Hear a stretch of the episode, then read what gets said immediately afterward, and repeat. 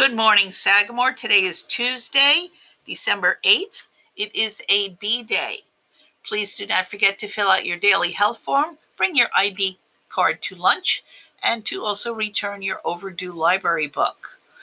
If you are a student who is participating in a club, all of that information is found on the Sagamore homepage.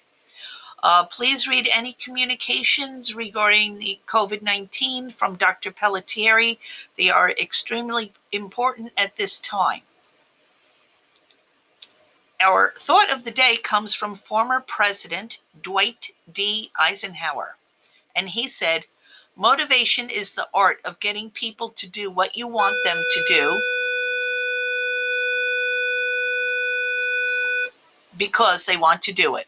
All right, Sagamore, have a great day.